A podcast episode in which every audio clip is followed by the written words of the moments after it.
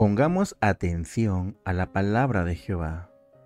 Escucha atentamente, porque te traigo una palabra profética que es aún más segura que cualquier otra cosa que hayas escuchado antes. Como dijo el apóstol Pedro en 2 de Pedro 1.19, tenemos la palabra profética hecha más segura, y ustedes hacen bien en prestarle atención. Así que presta atención a lo que te voy a decir, porque es una palabra que viene directamente del corazón de Jehová.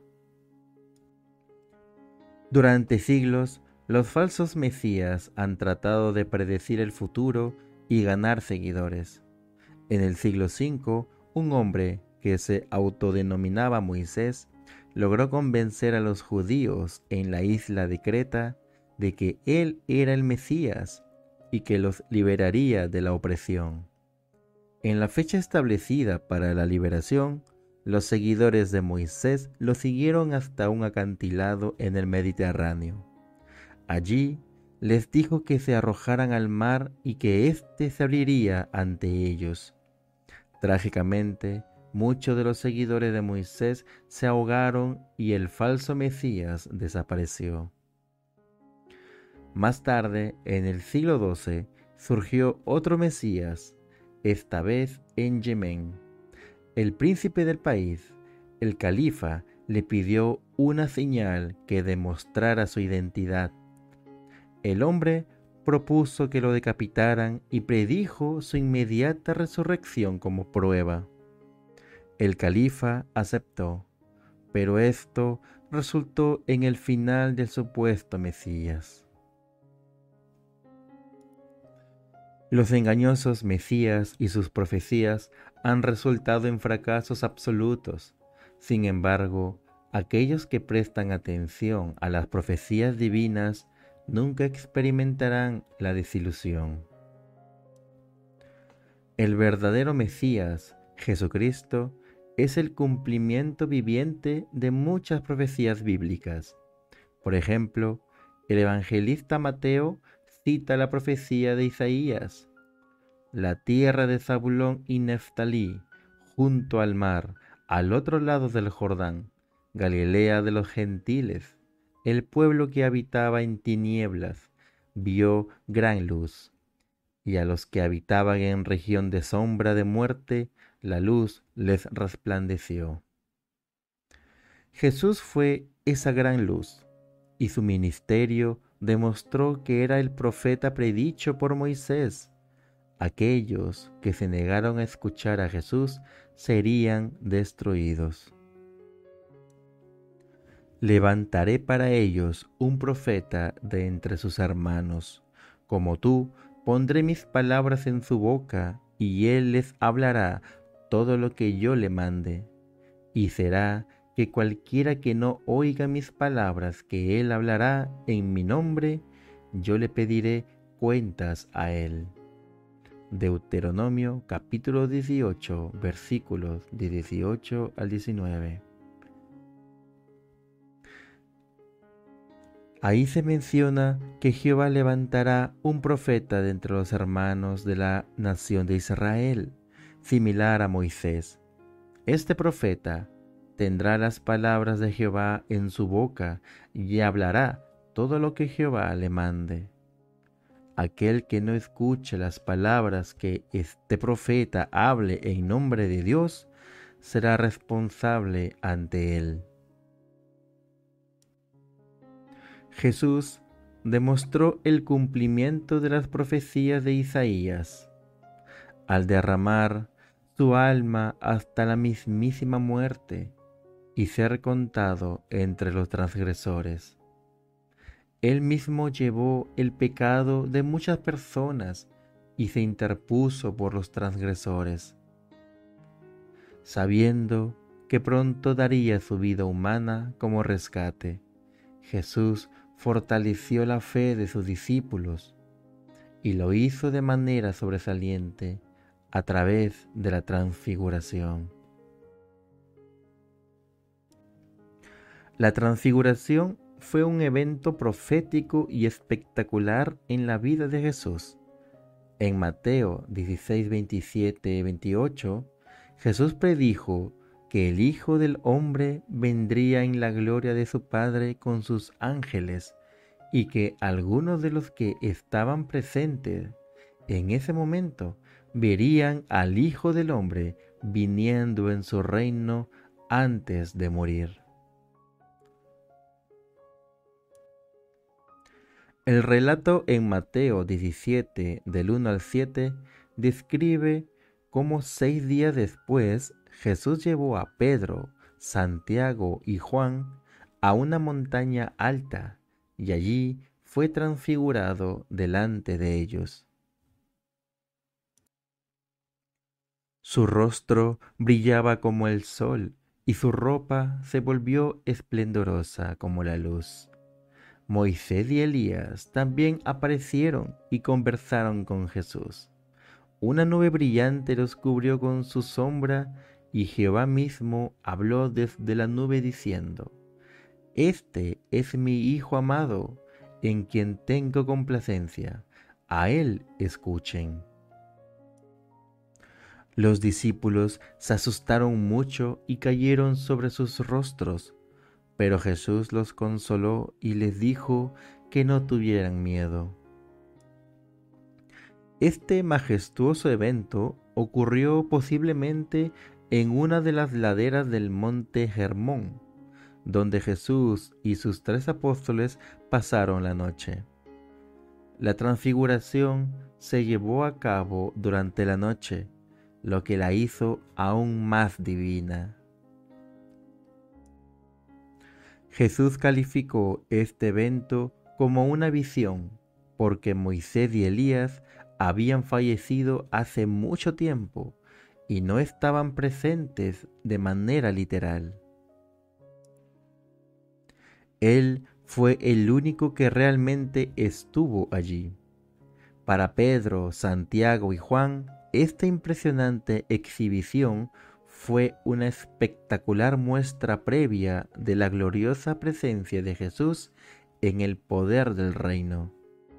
Existe una comparación entre Moisés y Elías y los coherederos ungidos de Jesús, por lo que la visión reafirmó firmemente el testimonio de Jesús sobre el reino y su futura realeza. La experiencia de la transfiguración tuvo un efecto profundo en los tres apóstoles que estaban destinados a jugar un papel clave en la congregación cristiana. La radiante apariencia de Cristo, su vestimenta deslumbrante y la voz de Jehová declarando que Jesús era su amado Hijo. Todo ello cumplió su propósito de manera eficaz fortaleciendo la fe de los apóstoles. Sin embargo, Jesús les advirtió que no contaran la visión a nadie hasta después de su resurrección. A pesar de que han pasado más de 30 años desde entonces, Pedro aún recordaba la visión claramente y la mencionó en una carta diciendo, no seguimos fábulas ingeniosamente inventadas cuando les hablamos del poder y la venida de nuestro Señor Jesucristo, sino que fuimos testigos oculares de su majestad, porque Él recibió de Jehová el Padre honor y gloria, cuando desde la magnífica gloria se le dirigió esta voz que decía, Este es mi Hijo amado, en quien me complazco. Esta voz la oímos nosotros que estábamos con él en el monte santo. Segunda de Pedro, capítulo 1, versículos del 16 al 18. Un momento de máxima importancia tuvo lugar cuando se oyó la proclamación divina. Este es mi Hijo amado en quien me complazco, escúchenle. Con estas palabras, la atención se centró en Jesús, quien fue entronizado por Jehová como rey y a quien toda la creación debe obedecer. La nube que los cubrió indicó que la visión tendría un cumplimiento invisible, y solo aquellos que reconocieran la señal de la presencia invisible de Jesús en el poder del reino podrían entenderlo con los ojos del entendimiento. De hecho, la instrucción de Jesús de no contar la visión a nadie hasta que resucitara de entre los muertos muestra que su glorificación y ensalzamiento tendrían lugar después de su resurrección. Después de mencionar la transfiguración, Pedro declaró en 2 de Pedro capítulo 1, 19 al 21, por lo tanto, tenemos la palabra profética hecha más segura, a la cual hacéis bien en prestar atención como a una lámpara que brilla en lugar oscuro, hasta que el día amanezca y el lucero de la mañana aparezca en vuestros corazones. Pero tened en cuenta que ninguna profecía de la Escritura proviene de interpretación privada, porque nunca la profecía fue traída por la voluntad del hombre, sino que los hombres hablaron de parte de Jehová al ser llevados por el Espíritu Santo. La transfiguración demuestra la confiabilidad de la palabra profética de Jehová. Debemos prestar atención a esa palabra y evitar las fábulas elaboradas que no tienen el respaldo o la aprobación de Jehová. La transfiguración debe fortalecer nuestra fe en la palabra profética porque el anticipo de la gloria y el poder real de Jesús se ha hecho realidad. Tenemos pruebas contundentes de que Cristo está presente hoy como poderoso Rey celestial. Pedro escribió, escucha bien la palabra profética como una lámpara que brilla en un lugar oscuro hasta que el día despunte y el lucero de la mañana se levante en tu corazón. ¿Quién es este lucero de la mañana? El término lucero de la mañana aparece en la Biblia como una referencia a Jesucristo, llamado así en Revelación 22:16.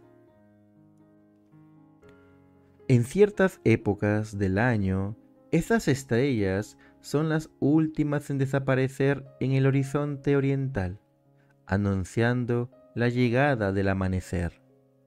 Pedro usa el término lucero de la mañana para referirse a Jesús como el Mesías, quien con su venida trae la luz y la esperanza a nuestras vidas. Al aceptar a Jesús en nuestros corazones, podemos recibir la luz que necesitamos para encontrar nuestro camino en la oscuridad y prepararnos para el amanecer de un nuevo día bajo su guía. En algunas versiones de la Biblia puede entenderse que las palabras del apóstol Pablo en Romanos 2.29 se refieren a la circuncisión física. Sin embargo, la verdadera circuncisión es la del corazón, realizada por el Espíritu, no por la letra de la ley. Por lo tanto, la circuncisión física no tiene ningún valor si no se acompaña de una verdadera transformación del corazón. En Romanos capítulo 2 versículos 28 y 29 podemos leer, porque no es judío el que lo es exteriormente, ni es la circuncisión la que se hace exteriormente en la carne, sino que es judío el que lo es en lo interior, y la verdadera circuncisión es la del corazón, por el espíritu, no por la letra. La alabanza del judío no procede de los hombres, sino de Jehová. ¿Cuál es la condición del corazón figurativo de la humanidad en general? Espiritualmente oscuro. Sin embargo, aquellos que somos verdaderos creyentes en Cristo, poseemos una lámpara que brilla en nuestro corazón, que de otra manera estaría sumido en tinieblas. Tal como Pedro afirmó, los auténticos cristianos experimentan iluminación y permanecen alerta ante la llegada de un nuevo día, prestando atención a la palabra profética de Jehová que los guía. Reconocen que el lucero se ha levantado no solo en su corazón humano, sino en toda la creación. El alba ha llegado y es posible constatarlo al prestar atención a las profecías de Jesús, las cuales se cumplen en nuestro tiempo a través de guerras sin precedentes, hambrunas, terremotos y la expansión mundial del mensaje cristiano, tal como se describe en Mateo 24 del 3 al 14. Aunque estas adversidades también afectan a los creyentes, podemos enfrentarlas con paz y alegría gracias a nuestra fe en las promesas divinas. Consciente de que estamos viviendo los últimos días, de acuerdo con la profecía de Daniel en 12.4, tenemos la certeza de que estamos cerca de los mejores tiempos el mundo, tal como se predijo en Isaías 62, está envuelto en oscuridad y confusión, pero podemos encontrar la dirección correcta al prestar atención humilde a la palabra profética de Jehová antes de que sea demasiado tarde. Para disfrutar del futuro maravilloso que Jehová ha prometido para la humanidad obediente, es necesario que aquellos de corazón sincero se vuelvan a Jehová Dios, la fuente de la vida y la luz, como se menciona en Salmo 36.9 y Hechos 17.28, y así alcanzar el verdadero esclarecimiento y la esperanza. La llegada de la luz espiritual al mundo se ha producido gracias a Jesucristo por lo que es crucial escucharlo. Tal y como escribió Pablo, Jehová, que habló en muchas ocasiones y de muchas maneras a nuestros antepasados por medio de los profetas, finalmente nos ha hablado en estos últimos días por medio de su Hijo, a quien ha nombrado heredero de todas las cosas. Hebreos capítulo 1 del 1 al 2. ¿Qué ocurrirá si desechamos la salvación que Jehová ha hecho posible mediante su Hijo? Pablo advierte, si la palabra hablada por medio de los ángeles resultó firme y toda transgresión y acto de desobediencia recibió su justo castigo, ¿cómo escaparemos nosotros si descuidamos una salvación tan grande? que fue proclamada en primer lugar por el Señor Jesucristo y confirmada por aquellos que lo escucharon, y en la que Jehová mismo dio testimonio mediante señales, prodigios y diversos milagros, y por medio de la distribución del Espíritu Santo según su voluntad. En efecto, la figura de Jesús es esencial en la proclamación de la palabra profética. Como podemos observar en las Sagradas Escrituras, en las palabras de Pedro, ninguna profecía de la Escritura proviene de interpretación privada alguna. Es decir, que el ser humano no es capaz de generar profecías verdaderas por sí mismo, sino que éstas son obra del propio Jehová Dios. Por medio de su Espíritu Santo, Jehová ha concedido a sus siervos la capacidad de entender el cumplimiento de las profecías bíblicas. Es de vital importancia que sigamos prestando atención a las predicciones divinas y que permitamos que nuestra luz brille. Nos sentimos profundamente agradecidos por el hecho de que Jehová hace que la luz brille para todos nosotros en medio de la densa oscuridad que actualmente envuelve este mundo.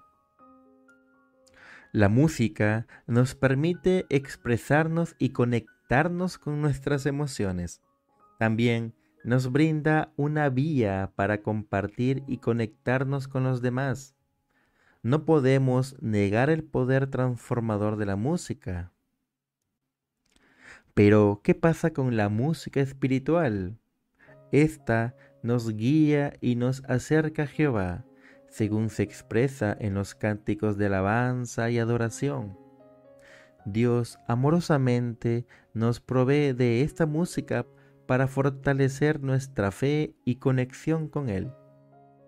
Por lo tanto, debemos hacer todo lo que esté a nuestro alcance por absorber la música espiritual y permitir que ésta ilumine nuestro corazón y nos lleve a una experiencia más profunda con nuestro Creador.